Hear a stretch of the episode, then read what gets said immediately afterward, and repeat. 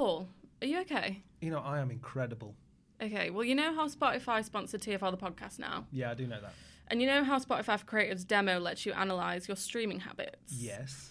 Well, I was looking at yours to get some inspiration for this ad, and well, I'm just not really sure if listening to the Imperial Death March at 6 a.m. every day for two years is normal. Sets me up for a day with you fuckers. Dum dum dum dum da dum dum da dum. Yeah, that's the one. Dum dum. So dum, check out dum, dum, SpotifyForCreatives.com dum, and here's the dum, podcast.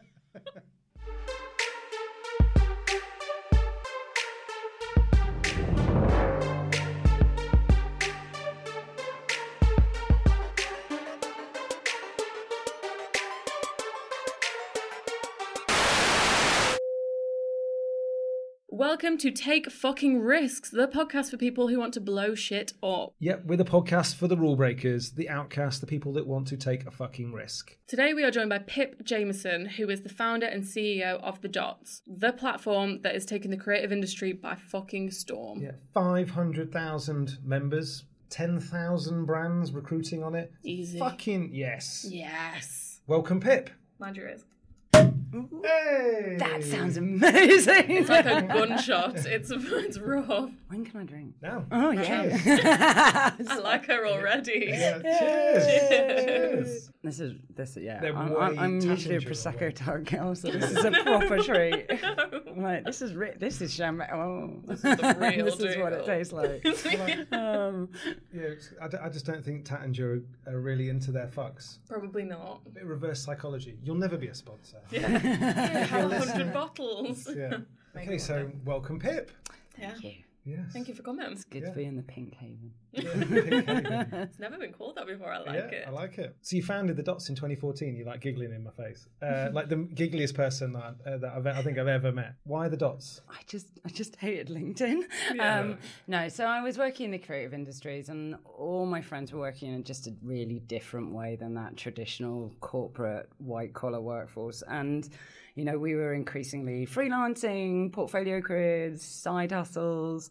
And all my mates were working creatively, and I use creativity in its broadest sense of the word. But I was surrounded by friends who were coming up with ideas and building teams around them to execute on those ideas. And that kind of really dry way of promoting yourself on LinkedIn just didn't work for them. And so I just wanted to create a better solution for the workforce that was coming through that helped them develop their careers, help them build their brand, find people to network with, help them find jobs, but in a way that just didn't feel like a stuffy old LinkedIn y, um, stale corporate, homogenous beast. Shots fired. Absolutely fired. I love it. Yeah. Well, no, but it is, isn't it? Like LinkedIn's built on like the people. It's like a CV. That's mm. essentially what it is. Yeah, Right? You know? true. Do you have the same opinion on LinkedIn now? Yeah, I mean, you know, hats off to Reid Hoffman, who's the founder. Having founded a business, I know how bloody hard it is. But, you know, it's just built around a different way of work. So it works so well if you're like an accountant or a lawyer.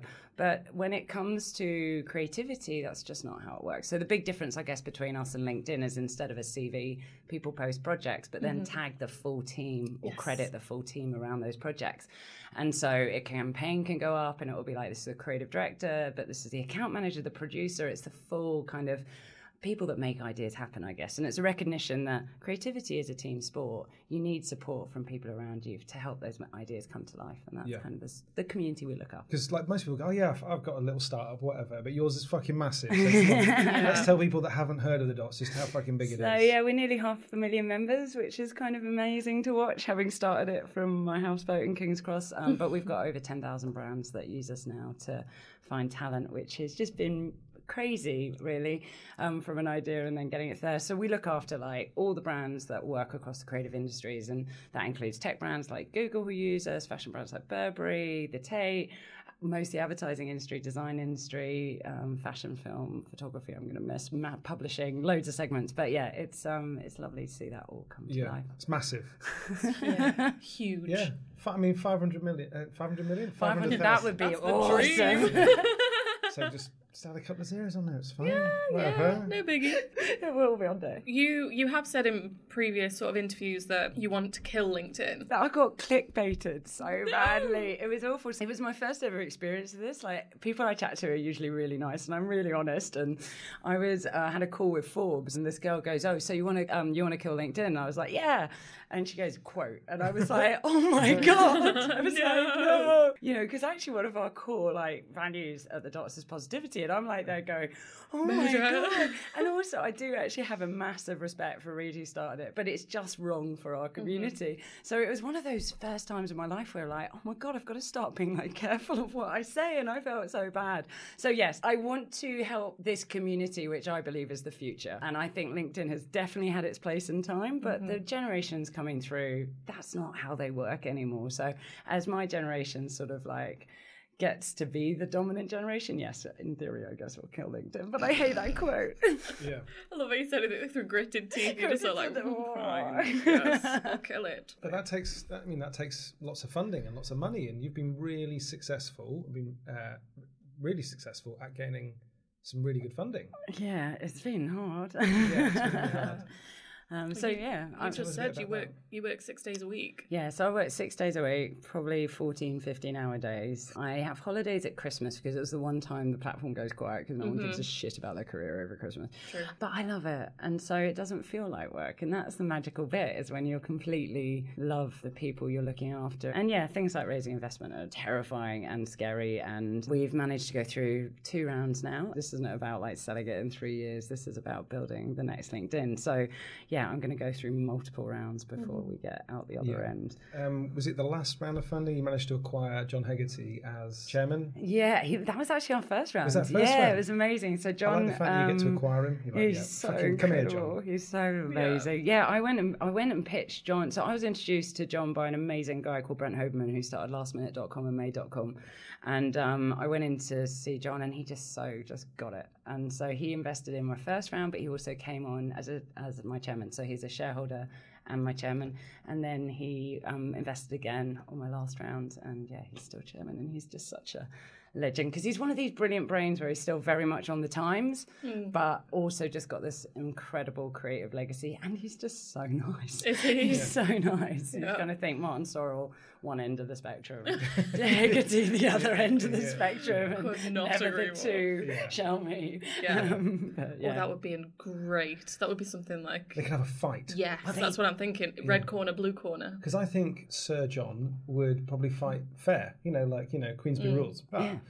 uh, Martin Sorrell, little fucking dick, isn't he? Like, he'd fight dirty, you know, like Dagger uh, dagger or something, like in his boot, like ready to like get you, you know. I think he would fight dirty. I dirty. think that's the best summary ever. But you're a bit of a serial entrepreneur. This is not your first go at being your own boss. No, second go. Yeah. Um, so yeah, is that serial? If you do two, maybe. Yeah, I guess so. So yeah, no, second go. So, So I. what was the first one? It was actually a very similar one to this. So it was like I launched a baby sister version of the Dots in Australia, which I scaled to being the biggest network over there. Um, and then I hit that classic startup hurdle where my business partner at the time didn't want to expand internationally.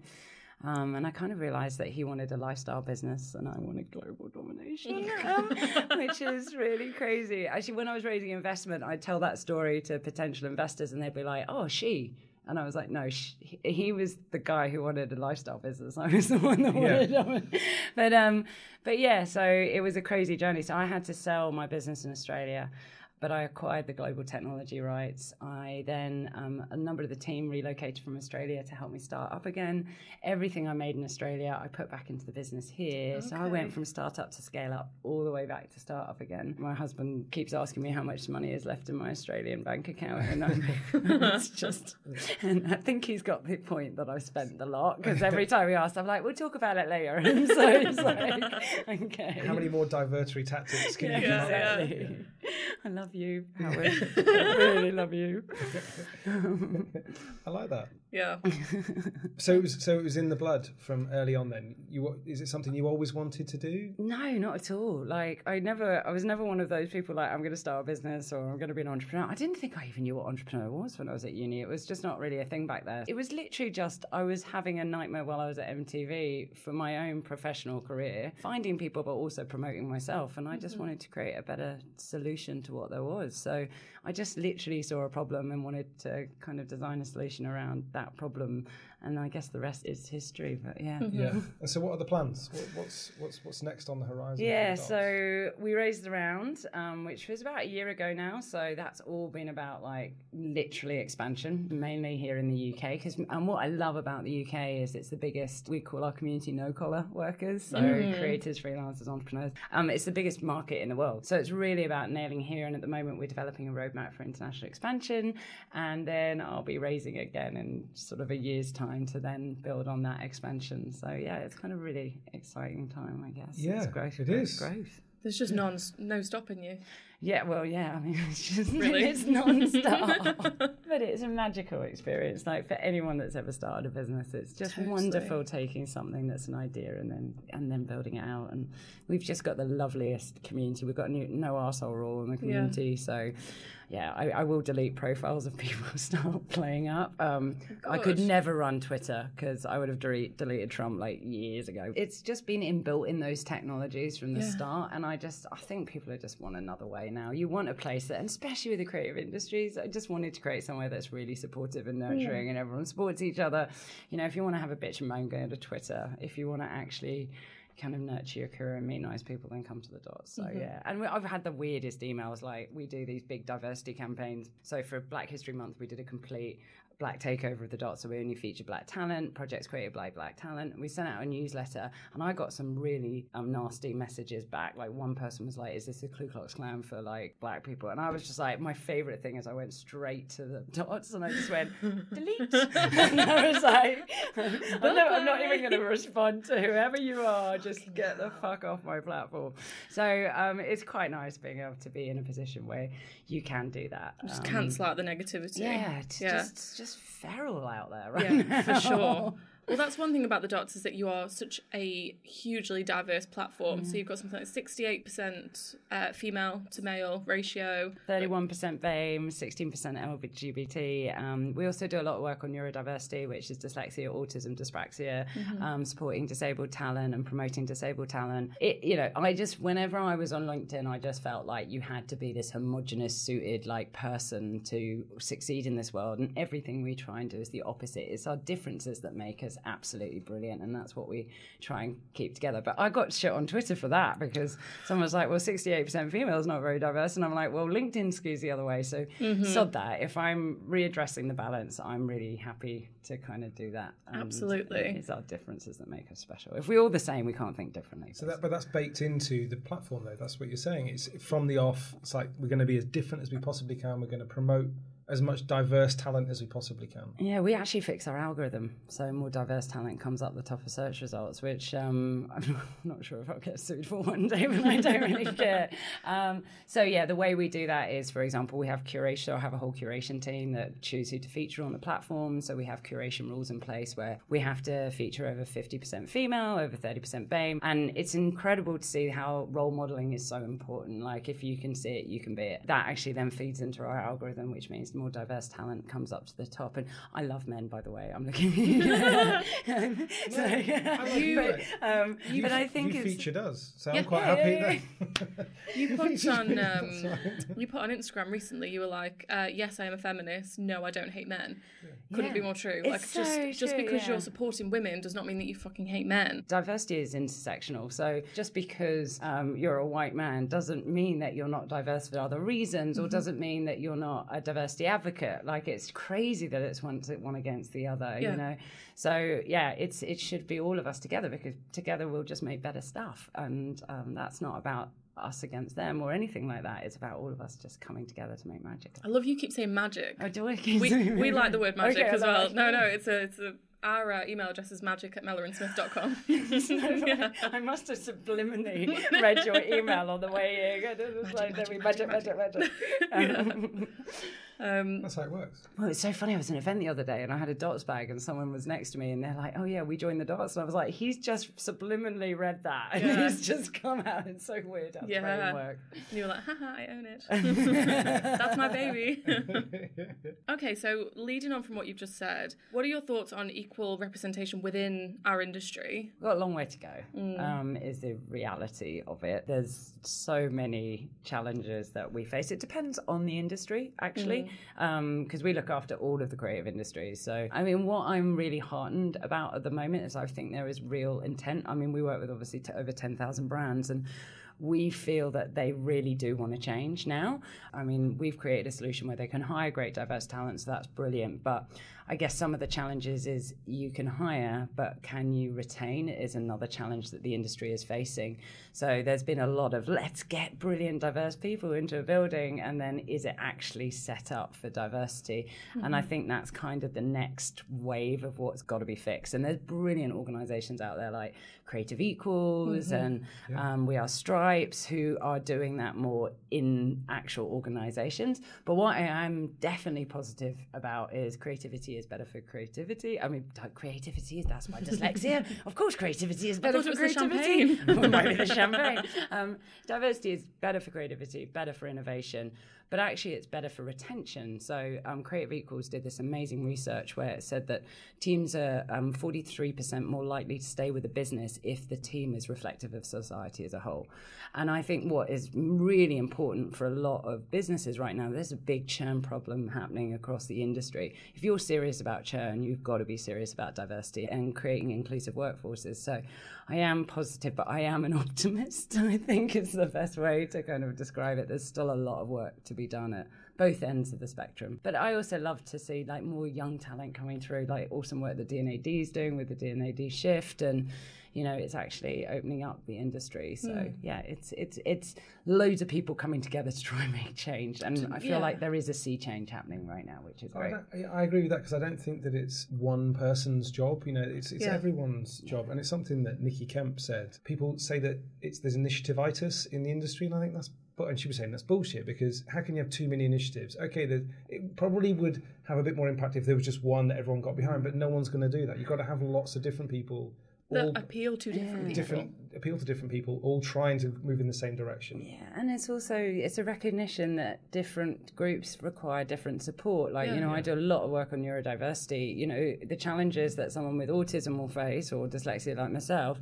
is completely different from an, an, another person might face, and so there has to be different initiatives designed to help with those solutions. And I think it's just a big groundswell coming together. And to be honest, the ones that are saying that they're just the ones that are probably They're the churning through talent. Yeah. Um, Probably the ones that are really hitting the buffers right now. I mean, if you want to survive in a modern world, they're going to have to change, and if they don't, then well, Oh, well, riddance, we won't be any worse off. Yeah. the industry won't be any worse off without them. Bye. Show you where the fucking door is myself. so that sort of leads me on to another question. Um, like, there's no, there's no doubt in my mind that you are one of the most successful businesswomen uh, in the creative industry today. Like, there's no doubt. Hats Um, off. Hats off. absolutely. In the uh, intro script that I wrote, I was going to say, we've got Pip Jamieson, applause, everybody. That was in my actual intro. Do you feel as though being dyslexic has sort of held you back at all, or how have you had to be creative to like succeed to the extent that you have? God, okay, so when I was young, dyslexia is an absolute nightmare. So I hit about seven and something happened. Like I just went from seeming to be bright to seeming to be totally stupid. I could not grasp anything that was really happening at school. And and so I had like a nightmare probably from like seven to 17. I didn't really learn to read until I was 11. I was really lucky because I was diagnosed really early, actually, because my mum was doing these charity shows. She used to go around um, doing puppet shows, um, and it was educational puppet shows about um, disabilities. So they were these giant puppets, and they'd educate kids on cerebral palsy, how it may be a physical disability, but it's not a mental disability, and they're just like us. And so while she was working for that charity, she heard about this thing called dyslexia, which no one had really known about, and she was like, "Oh my god, that's what Pip's got." So I was, I was really lucky. But for every one of me, there's tens of thousands, I guess, of my age that got left behind. So yeah, managed to get through school just about. Managed to the shock of everyone to get into uni, which was just even mentaler. Um, and then managed to get first at uni, which like just blew my parents' mind. I actually emailed my dad and I was like, I told you I was a genius. and, I, and I misspelled genius and I spelled it Guinness. and so he's printed this email. It's on our toilet wall, um, toilet, well, toilet wall. Um, but yeah, so it was a lot of graph. But funnily enough, what I've come to realize is it's actually my dyslexia is one of the reasons that I've managed to be, I guess, a, an entrepreneur. So there are so 35% of entrepreneurs are dyslexic and 40% of self-made millionaires, which is mental mm-hmm. considering it's around 10% of the population that is dyslexic. And so we're more likely to become entrepreneurs. And when we are, we're more successful at it. And I've come to realize that there's kind of key traits that dyslexics have that make us good entrepreneurs. So we're more creative because apparently, according to Yale research, we have more data go into our brain all the time. So we have wider peripheral vision. And this is why we tend to be creatives in agencies and things like that. So we're just wow. taking in all this data and then we're synthesizing that into creative thought and gut feeling. And in the end, humans are the most sophisticated robots that exist. You know, mm-hmm. it's just data we're bringing in and then that's creativity. So we're more creative. We have high levels of perseverance because mm-hmm. we've been through adversity when we're young we have really high levels of empathy. And I think they don't really know why. They maybe thought because we were outsiders when we were younger, we really empathize with other people that are having challenges, which makes us good leaders. So there's all these brain traits that weirdly I fluke to get. And now it's like dyslexia is my complete superpower. And it's really mental because something like 10, 15 years ago, you couldn't even donate sperm if you're a dyslexic because it was You're basically no, no. It's like it's only recently. And Richard Branson, who's the most famous dyslexic ever, he actually yeah. started an all dyslexic sperm bank because he was like, "Do of oh, you want a dyslexic baby?" Of course, and I was like, he starts yeah. everything, doesn't he? Under the sun, he's amazing. he's so great. So yeah, it's it's definitely my superpower. It does have challenges day to day. Like I, I have half the reading speed of a normal um, human, I guess. But like, I would never give up those challenges for the benefits I also get in terms of how my brain's kind of wired. Yeah, completely. That's incredible. I didn't know any of that. well, I knew that there was a link between dyslexic or dyslexia and creativity yeah. or creatives. Mm. Because you have to think differently. Yeah. I think that's that's kind of why I'm interested, is because we're very interested in people who think differently, yeah. creatively, go against the grain, and that's how your brain is automatically wired, yeah. which is just amazing. Yeah, and the same like autism, I, am really fascinated with like James Hilton, who founded AKQA, uh-huh. who he's autistic, and we do a lot of talks together, and you know the re i mean akqa was so groundbreaking as an agency tech agency or digital agency they were the first of their kind and and that really James's brain coming into effect. Like mm-hmm. that's the autism kicking in, and it's just I think it's just magical. We've got all these different brains sort of trying to do Absolutely. crazy things.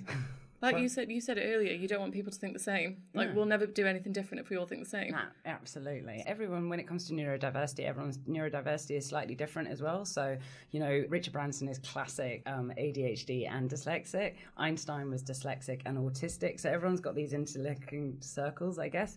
Mm-hmm. Um, funnily enough, I've never had any spatial awareness, which you probably noticed. And um, there's actually a link between dyslexia and dyspraxia, and that just explained all of my clumsiness my entire life. It's so, a medical condition medical condition. okay, guys, I've got a certificate. Okay. Leave me alone when I touch you on the tube accidentally because I really don't notice. I promise I didn't mean to. Yeah. yeah. So it's just it's it's lovely that people are just different. That's the most important thing. Absolutely. thing. So houseboat. You live on a houseboat. I That's do. pretty cool. That was I one do. of the questions from someone in the studio. They were like, "Does she still live in a houseboat? That's so cool." I do.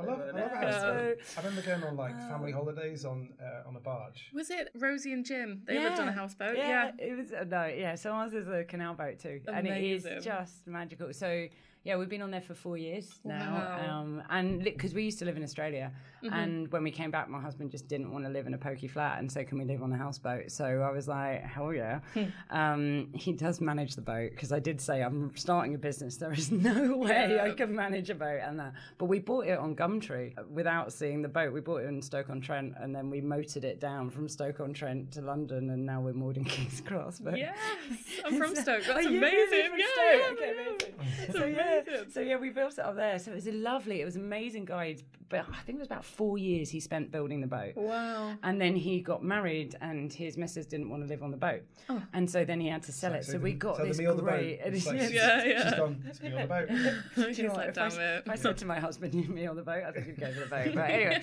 um, but yeah, it's an it, yeah. So we got this amazing narrow boat, and then we ma- Wow. we didn't have a mooring to begin with, so we were kind of having to move every two weeks. We'd be in Little Venice, and then we'd be in like Paddington, and we'd be in King's Cross, and Camden, and then got made the way all the way to Hackney. So every day I was getting off, or every two weeks I was getting off at a new tube station and having to find the boat. Where am I living tonight? Not great when you're tra- twatted, but anyway. Um, but yeah, um, so yeah, but it's ma- it is really magical. But we have a permanent moorings now, which Cool. is great. Do for you winter. drive it? I? I, I we d- we do every now and again, but actually I've got three Wi-Fi lines that go into the boat now because I work every Saturday on there, and so we, we drive it occasionally. Funnily enough, it's more mates kind of come and park mm-hmm. up next to us and sort of stay Yeah. a weekend and then motor off. But for our team away day last year, we basically did um, a whole canal cruise on our boat, but with people opening the locks, and we split the team. It's team. good for pub teams. crawls because there's loads of pubs on canals Yeah. and rivers. Light bulb just went off in my brain. Yeah. TFR pub because we like a pub crawl. TFR, the barge crawl. The barge crawl. But Yeah. like, yeah, I'm a big fan of uh, boats I like being, boats. being used as the transport between pubs on Okay, a there, there is an amazing company called Hidden Depths where Okay. you can um, rent their boat, and she's um, she started the little boat company in King's Cross about the time we moved in, and now she's built it up to four boats. And what I love about them is they moor outside an old people's home around the corner, mm. and so part of their mooring license is they have to take all the community out for trips once a week, and I love cool. it. So it's That's like a community. So rent rent Hidden Depths and go on we for, go. go on a pub. Support. When I edit this, I'm going to write it down. 100%. That Yeah. sounds incredible. Yeah. pretty I fell far. off a barge once in a lock. In a, in a lock, yeah. It's In a lock? That's they're- really They're quite dangerous. dangerous. I was like a 13, 14. I, well, when I say I fell off, I got pushed off.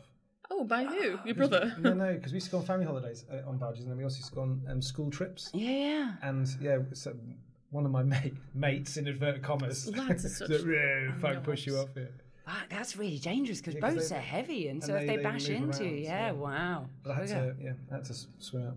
Oh my like, kinda good. god. But it already filled up. Because isn't the danger that uh, if they're filling up, they've all Yeah, got like. Um, the undercurrents and stuff underneath, but it already filled Ooh, up. suck you under. Yeah, let's, so yeah. Wow. Anyway, let's not. Apart from that, let's- it's actually really safe. the great thing about houseboats is you can get really drunk driving you them because there's no restrictions because they go so slowly. Yeah. So like even our boat at full speed, people are walking past Yeah, faster. yeah. So you don't, can't do that much damage. So you can literally be twatted driving a houseboat and it's Yeah. fine. So, but we actually woke up the other day because someone had driven into the lock and broken the lock, and we woke up and the houseboat was completely on its side because all the water had come out. And me and my husband were like, "What on earth is going on? Our boat's on the side." We had to like rush to strap everything down in case we rolled. It was really scary, but anyway.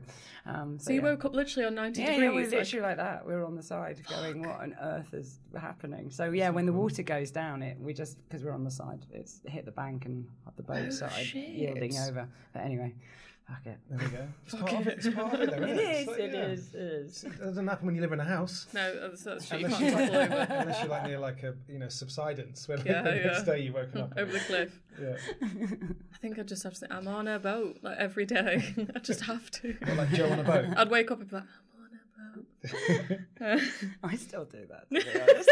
it's, it's four years on, and I'm like, I live on a boat. It's just so magical. Maybe, maybe you'd be the only one that's been recognised by Forbes, Creative Review, Sunday Times, British Interactive Media. Fucking that's a mouthful, isn't No, it? it is- Beamer, British- Bimer.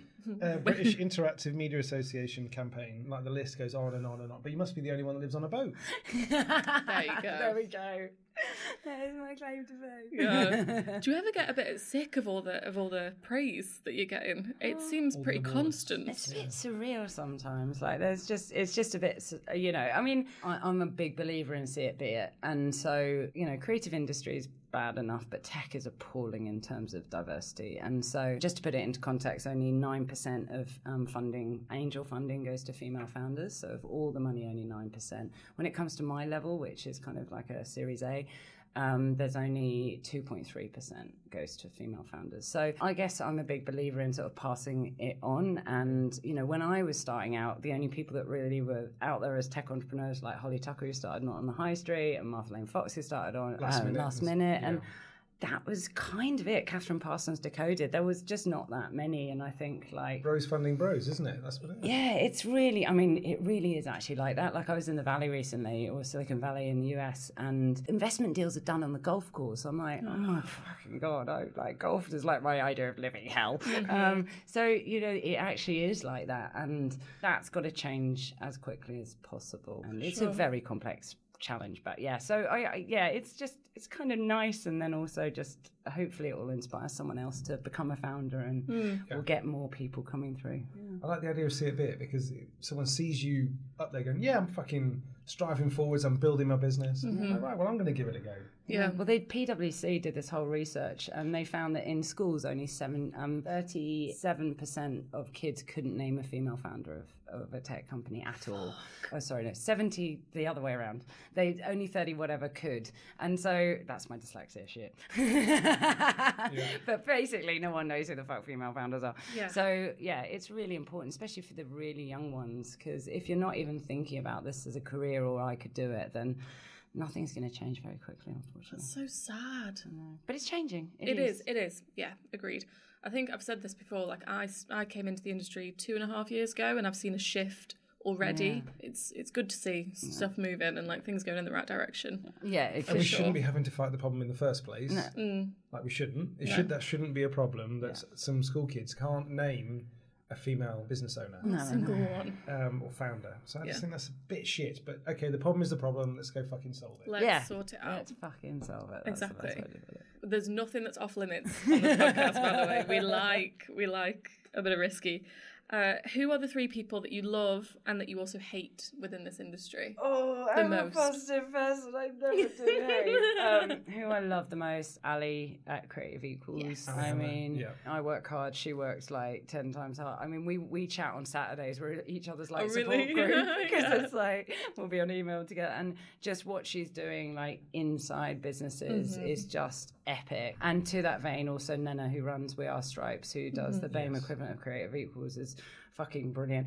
I um I love Isabel who runs Creative Mentor Network, Yes. um, which is such an awesome organisation Yeah. about mentoring the next generation. And yeah, I mean, funny enough, I really like Nicola Kemp because I think it's not just she's written there, but she literally she put her, she really fights the good fight She does. inside. She and- puts herself out there and Yeah. she cops quite a lot of stick. Yes. Um, and I just think it's so unfair. Some Mm. of the stuff that goes her way. Uh, but she was saying that, you know, she doesn't write about stuff that she's supposed to be writing about.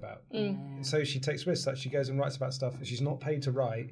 And that's the stuff that gives her the most uh, criticism. You know, people will give her the most stick for. And I think, fucking fair play. always going above and beyond. Mm-hmm. she's just really lovely as well. She's you know, when you're like, oh, I just love when good people end up in good places. Yeah, it just completely. makes me so happy. That's one of the best things about this podcast is that we just get to interview people that we like and that we love, and we just get to have a drink with them, and it's just the best thing. So what uh, what was David Blunkett like when you Oh, used yeah. to work for him? Yeah, it was amazing. So I, um, he was the most amazing man, and I think I learned a huge lesson. David was a genius because of his disability, Yeah. not despite of it. And the reason being is he had no bias in his decision making process because he didn't, he couldn't see. He would just input data and or input what people were saying in a whole completely different way than anyone else could. And because of that, he made such incredible decisions and yeah, it was one of those brilliant learnings where you're like, disability isn't a disability. It mm-hmm. is actually an ability. So yeah, there was a magical time, but at the same time, I was just not suited for government. I, I, I was in there for a year and it was all, it was the Tony Blair years where it was all meant to be policy based on evidence, which is really exciting as your economist because you're like, oh, I can influence things. And it wasn't like that at all. It's basically politicians coming up with ideas and you having to kind of back them up with economics. And I just love people as well. And I was stuck in this like cubicle thing. So um, yeah, so then I jumped ship and joined the Brit Awards, which was my first job. Yeah, that's a, a In proper, that's a proper jump. That Yeah. is- Go from like the Home Office to the Brit Awards. It's like a Grand Canyon sort of shot. Did your sort of time with David Blunkett influence because you brought out a feature on the dots where you can so you're anonymous aren't you Yeah. sort of you're just judged completely on your work was that influenced by him or It's basically influenced by loads of things. So Yeah. that, but you know, there there is just now endless research that people have biases. Everyone has biases, right? I mean, the dots is primarily female membership. That is my bias. Um, LinkedIn is primarily male membership. That is Reid Hoffman, who founded LinkedIn bias. We all have biases, but the challenge comes when there is a snap judgment that's made, which often happens in recruitment. So if someone's searching the dots, so all, a lot of the time companies will be searching the platform as opposed to just putting up jobs. They do both. But they'll be searching the platform, and there's research that if your name's Mark, you're more likely to get a um, offer for an interview than if your name is Mohammed, for example, or Yeah. people will see Oxford and be more likely to get in touch with someone because of Oxford. So, what the recruitment tool does is it removes anything that can bias that snap judgment. So, you're judged on your work. So, it removes profile image, first name, last name, educational background, anything that's going to bias a decision. As soon as you find someone amazing, you then start chatting, you know exactly who you're chatting to. Mm-hmm. But just on those snap judgments that we all make, it's just trying to remove those those biases so you're actually judging people on what they're doing and what Yeah. they're creating, which is how we should all be, but we, we aren't, and we just Yeah. have to recognise that. So yeah, so it, and it's very difficult to be objective in that respect. So like, if you then have a tool that allows you to put some objectivity into your decision making process, that's a good thing. Mm-hmm. Yeah, and that's like- a fucking risk because recruiters don't really want that. You know, people when they're doing recruitment, they do, but at the same pick, time, yeah. it makes it that little bit slower because they're not able to make snap decisions, but they make better decisions. Yeah, and that's a you know the massive one of the biggest bastions in terms of diversity is socioeconomic movement. You know, Yeah. we could be like fully reflective, I guess, of society in many other ways, but if we are all kind of the same educational level, nothing's actually going to change. So, mm-hmm. you know, that I mean, we've for example removed that you can't search for people by where they went to school on the dots. They should be judged on their work. And again, it's just, you know, recruiters will go, okay, they went to Central St. Martin's. They should get it more over a, someone who went to university they didn't recognize. But it, mm-hmm. Not everyone can afford to go on the pipeline that gets you into Central St. Martin. So we're missing out on all of this insanely great talent because they didn't have that. What was that Creative Equals um, project? It was something like uh, there's more CEOs called Dave than there is women. Yeah, no, yeah. like there's more um, CEOs called Dave and John that on the f- who are CEOs of FTSE 100 companies than there are women. Yeah, and that's not them added together. That's actually just John and Dave's, and then you're just like this Just John and Dave in it. fucking insane. Uh, so yeah. Um, I've got a question. What is Sadiq Khan like in real life? Some really some proper obscure name drops going on. Today. yeah. I've really enjoyed the Ali Hanans and all that kind of stuff, but then we've got like some David Blunkett, Yeah. some Sadiq Khan. Yeah. It's a checkered path that you have uh, made. Amazing. Yeah, he, you know, it's been mental. I'm on a scale up program which is run by the mayor's office. I'm part of 15 female founders that they're supporting, and that's been incredible. We've done a trip to San Fran all together, just exploring what it would be to expand to the US and things like that. And what is amazing about Sadiq is I went on a trip with him to Paris. And that morning, he basically hung out with us on the train, Eurostar. And he's so present and he's so on it. Like, suddenly, within a moment, he understood what I was doing, asking me brilliant questions. And then I started watching him on Twitter and I was like, that guy's done like 25 different engagement of similar things with what I've done. And you just think you are the hardest working, most incredible man to be present in mm-hmm. every conversation you have. Also, the next time I went to an event, he recognized me and came straight over and said, Hey, Pip. And I was like, you are mentally amazing. And I just, I think just he's just done so much for um, you know supporting female founders. I mean, the stuff that they do at the mayor's office supporting us has been incredible, but in diversity in general, in celebration of diversity in general, and he just always seems to talk from the heart and speak about what he cares about, which is, What does taking a risk mean to you? Very broad question, but I mean, innovation is literally about fucking up all the time and taking risk all the time. I Yeah. mean, the founder of Amazon famously said, you know, Amazon is basically just a billion mistakes and a billion experiments. You know, it's if you're not taking risks on a daily basis, you're not really innovating. So mm-hmm. that's my my journey is just this insane roller coaster ride of things that we do. But I think the most important thing is understanding when you're going the wrong way and then being able to kind of right that and mm-hmm. and doing small incremental improvements. But yeah, my my guess is it's starting and running a business is like the scariest fucking thing in the world. I, Would you do it again if you if you knew what you knew now? Would you do it again? I again? could never go back to full time work. Yeah, no, I love it. I love it because you get to handpick an incredible team. I come to work every day. I love the people I work with. I'm passionate about what we're building. I'm passionate about the community. I just don't even know if there's a business that shares the same sort of values that I've been able to create, I guess, um, in, yeah. in, in tech potentially. God, could there be one in tech? No. God, There's also, No. there's also quite a lot of there's quite a lot of fellas, a lot of like men, Yeah. male run tech, Oh yeah, it's like eleven percent female. That's Yeah. Oh. terrifying. So- Slack. Slacks. Yeah, but like I mean, Uber's going to be. But like, Slack, fucking Slack, Slack's got a British founder. It's amazing. Oh, Cal- really? Yeah, Cal, who's the CTO. He's uh, British, which is incredible. That's pretty Oh. good. I didn't know that. No, I didn't. we use Slack here, yeah. Yeah, Yeah, there's a couple of British unicorns at the moment. So there's Michael Acton Smith who founded Calm, Yes, yeah. which I love. But that's going to be his second one because didn't he do Moshi? He did Moshi Moshi Monsters, Monsters yeah. first. Saw him Yeah. speak. I've seen it. He had a sparkly belt. It was fab. He, he is. I remember. I love sparkly belts. I remember. He got up on stage and was like, yes. You're like a mag, you're like a magpie. You're like He is- fucking. He's got a shiny belt. Yeah, ears pinned back. I was like, you're all mine. Uh, yeah. Michael. Give me that belt, why don't you? Anyway. so yeah, but Calm's gonna uh, probably going to debut as well, isn't it? I Well, think. they've just raised, and now you know it's amazing. Like, because Michael's story is really brilliant. Because Moshi Monsters obviously was like huge, Yeah. and then it wasn't. And so he he got a massive offer from a company, turned it down, and then after he turned it down, things started going, you Started to know, unravel. started to unravel.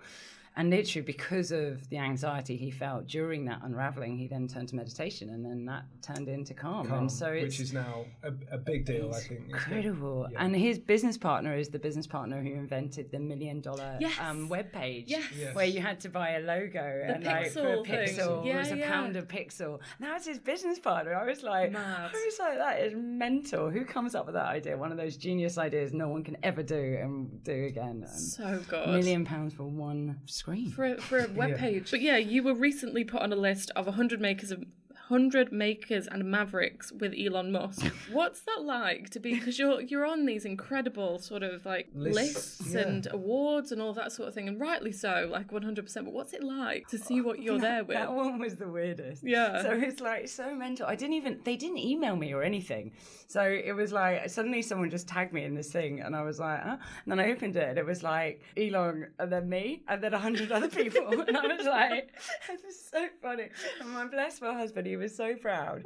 He sent it to my dad. And then my dad basically sent it to everyone I think he's ever met ever. and it was just the most gorgeous thing. Yeah. And so for a whole day, my dad's just sending me emails back from all these kind Look of all these random, family friends. people. Yeah. They love you. Um, and I was, it was just really, yeah, it was, it was totally, totally surreal. Wow. Um, so yeah, I mean, Elon is, you know, what he's creating is insane. I mean, we want to get there one day. I'm not sure if I can be the one below him quite yet. Yeah. But yeah, it was just so sweet. Like, it definitely made my dad's year. Yeah. I was like, oh, dad knows sort of what I do. No, it's great. Is that so? That's he's going to print that out and put it on the on the back It'll of be the on the toilet. It'll be the next to the next to- Guinness. Yeah, the Guinness, Guinness Next and to Guinness. Yeah. yeah. Imagine. So what's your daughter do? Is like go into the toilet, Yeah. like second left. This is like the wall of fame. yeah.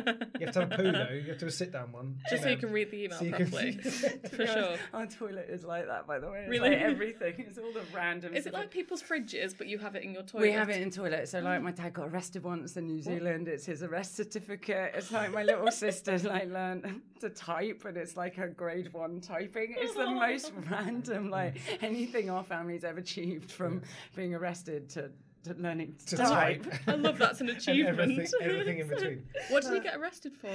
Oh, it was just speeding. But Oh. yeah, it oh. wasn't anything that fun. But he just he got really excited about being arrested, so he framed it. Obviously. Kids, look what I did. So yeah, it's kind of oh. it's a brilliant like remembrance of what we all do in our life. Highlights of life. Yeah. Mm. Yeah. I like it. Oh.